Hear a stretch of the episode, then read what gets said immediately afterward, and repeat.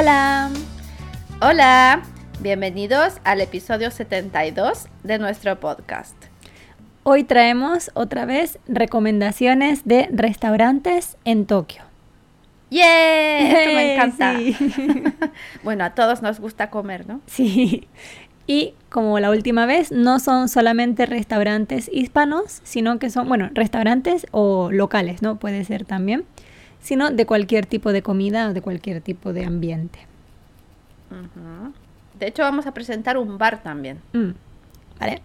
Y creo que esto es bueno no solo para la gente que vive en Tokio, sino si algún oyente va a visitar Japón, también está aquí de vacaciones, creo que pueden ser buenas recomendaciones. Mm, es verdad. Bueno, Tere, eh, ¿podrías tú comenzar contándonos cuál es el restaurante que te gustaría recomendarnos? Sí.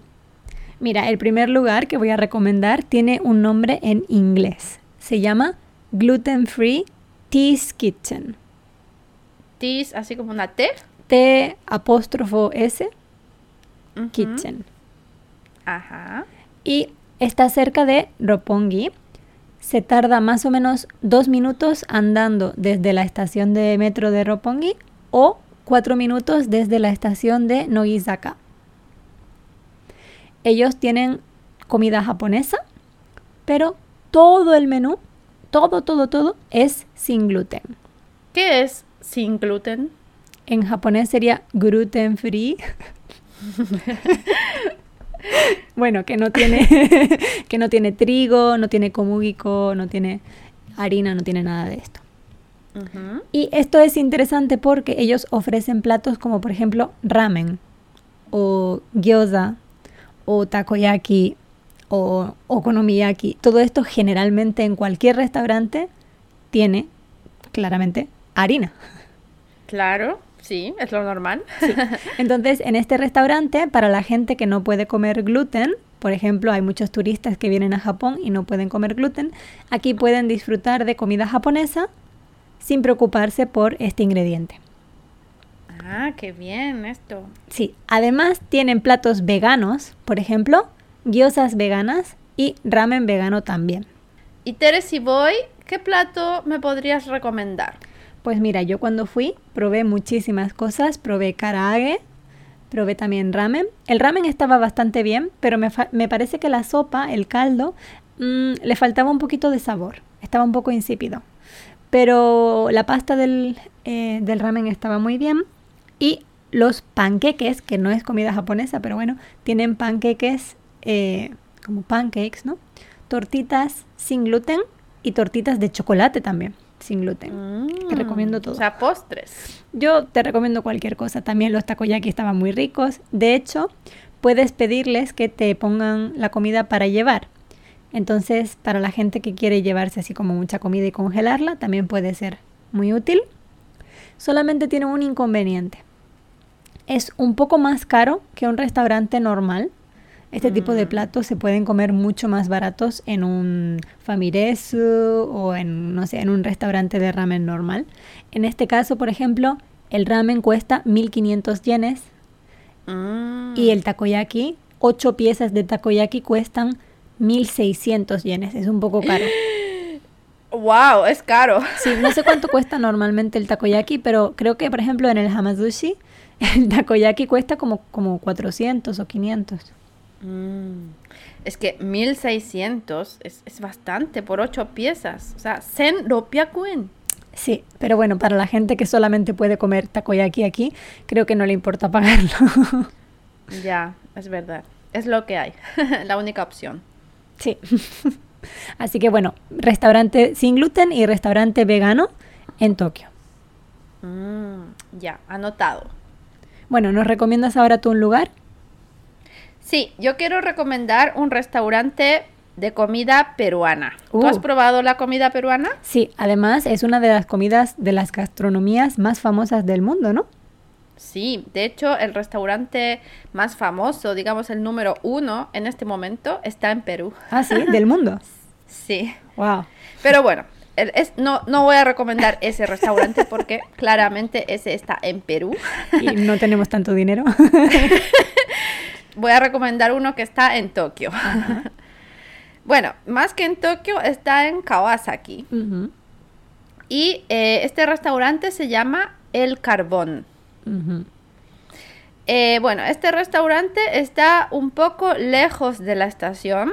De hecho, la, la estación más cercana, que son como quizás 10, 15 minutos caminando, se llama Kawasaki Daishi, de la línea KQ Daishi. O puedes eh, tomar un autobús desde la, la, mm, estación de Kawasaki. Hay que buscar ahí en Google cuál es el autobús, que no recuerdo, pero es un poco lejos de la estación. Pero creo que vale la pena. Eh, es un restaurante bastante pequeño, pero lo bueno es que es como, se siente como si fuera un restaurante como casero, Ajá. como de comida que se hace en casa, más que como muy elaborado. Y este restaurante es muy bueno. Yo he ido, fui con unas amigas peruanas, de hecho, que ellas me lo recomendaron. Tienen platos súper, súper buenísimos. eh, sobre todo el lomo saltado. Uy, me encanta. y otra, otro plato que me gusta mucho es el pollo a la brasa, que digamos que es un pollo asado. eh, pero tienes que llamar por teléfono para reservar el pollo a la brasa y normalmente es, lo tienen solo el fin de semana. El resto de los días puedes comer otras cosas como ají de gallina o empanada de carne, etcétera. Este pollo a la brasa está hecho en un horno de carbón, por eso se llama el carbón. No, no, no, el nombre no tiene nada que ver, Ah, no vale. sé por qué se llama así. No, no, el pollo a la brasa es Eh, ese típico normal, pollo sí. que da- va dando vueltas, Sí, que sí, va girando. Vale. Eh, sí, este lo recomiendo entonces, este restaurante. eh, también tienen algunos postres tradicionales, así que eh, totalmente recomendado. Está en, como he dicho, en Kawasaki, en Sakuramoto, Nichome. Y has dicho que es bastante pequeñito, ¿es, necesario reservar para ir? Yo creo que es mejor reservar, sí, porque tienen, creo que, no recuerdo, pero cuatro o cinco mesas solamente. sí. Así que es mejor reservar. Como he dicho, es un poco lejos, pero vale la pena. Además, la cantidad es bastante y es bastante barato para todo lo que puedes comer. Genial, pues yo también me lo voy a apuntar. Sí, totalmente recomendado. Bueno, también queremos saber otro, Tere. Queremos saber más recomendaciones. ¿Puedes darnos otra recomendación? Sí, claro. Esta recomendación quizás es un poco rara, teniendo en cuenta que este podcast es un podcast en español. Pero bueno, el restaurante que voy a recomendar es un restaurante estadounidense. Es un diner. Se llama Sunny Diner. Bueno, probablemente en katakana Sunny Dina. Y es no es una cadena, pero ellos tienen varios restaurantes. De hecho, yo conozco uno que tienen en el Lumine de Kitasenju, pero sé que tienen otro también en Senju y otro en Roppongi. No sé, creo que alguno más tendrán también. Pero bueno, yo el que quiero recomendar es el que está en el Lumine de Kitasenju. Es bastante pequeñito, tiene solo tres mesas y tres asientos en la barra también. No es necesario reservar, puedes hacer cola allí porque como es un diner la gente come bastante rápido. Es un poco como un restaurante de comida rápida. Y de hecho también se puede pedir para llevar o pedir a domicilio. Por ejemplo, en Demaekan, en la aplicación que hay para pedir comida, se puede pedir también muy fácilmente. Y bueno, yo lo quiero recomendar porque a mí las hamburguesas me encantan. Y creo que es difícil encontrar lugares que tengan buenas hamburguesas a un precio razonable. Este restaurante tiene hamburguesas entre 980 yenes y 1800, depende de los ingredientes. ¿Y son hamburguesas grandes? Sí, están bastante bien. Y además puedes pedir, si gastas 100 o 200 yenes más, depende del tamaño, puedes tomar papas. Y por otros 100 o 200 tienes una bebida. Así que puedes tener un menú con hamburguesa, papas y bebida por alrededor de 1200 o 1300 yenes. Es súper barato.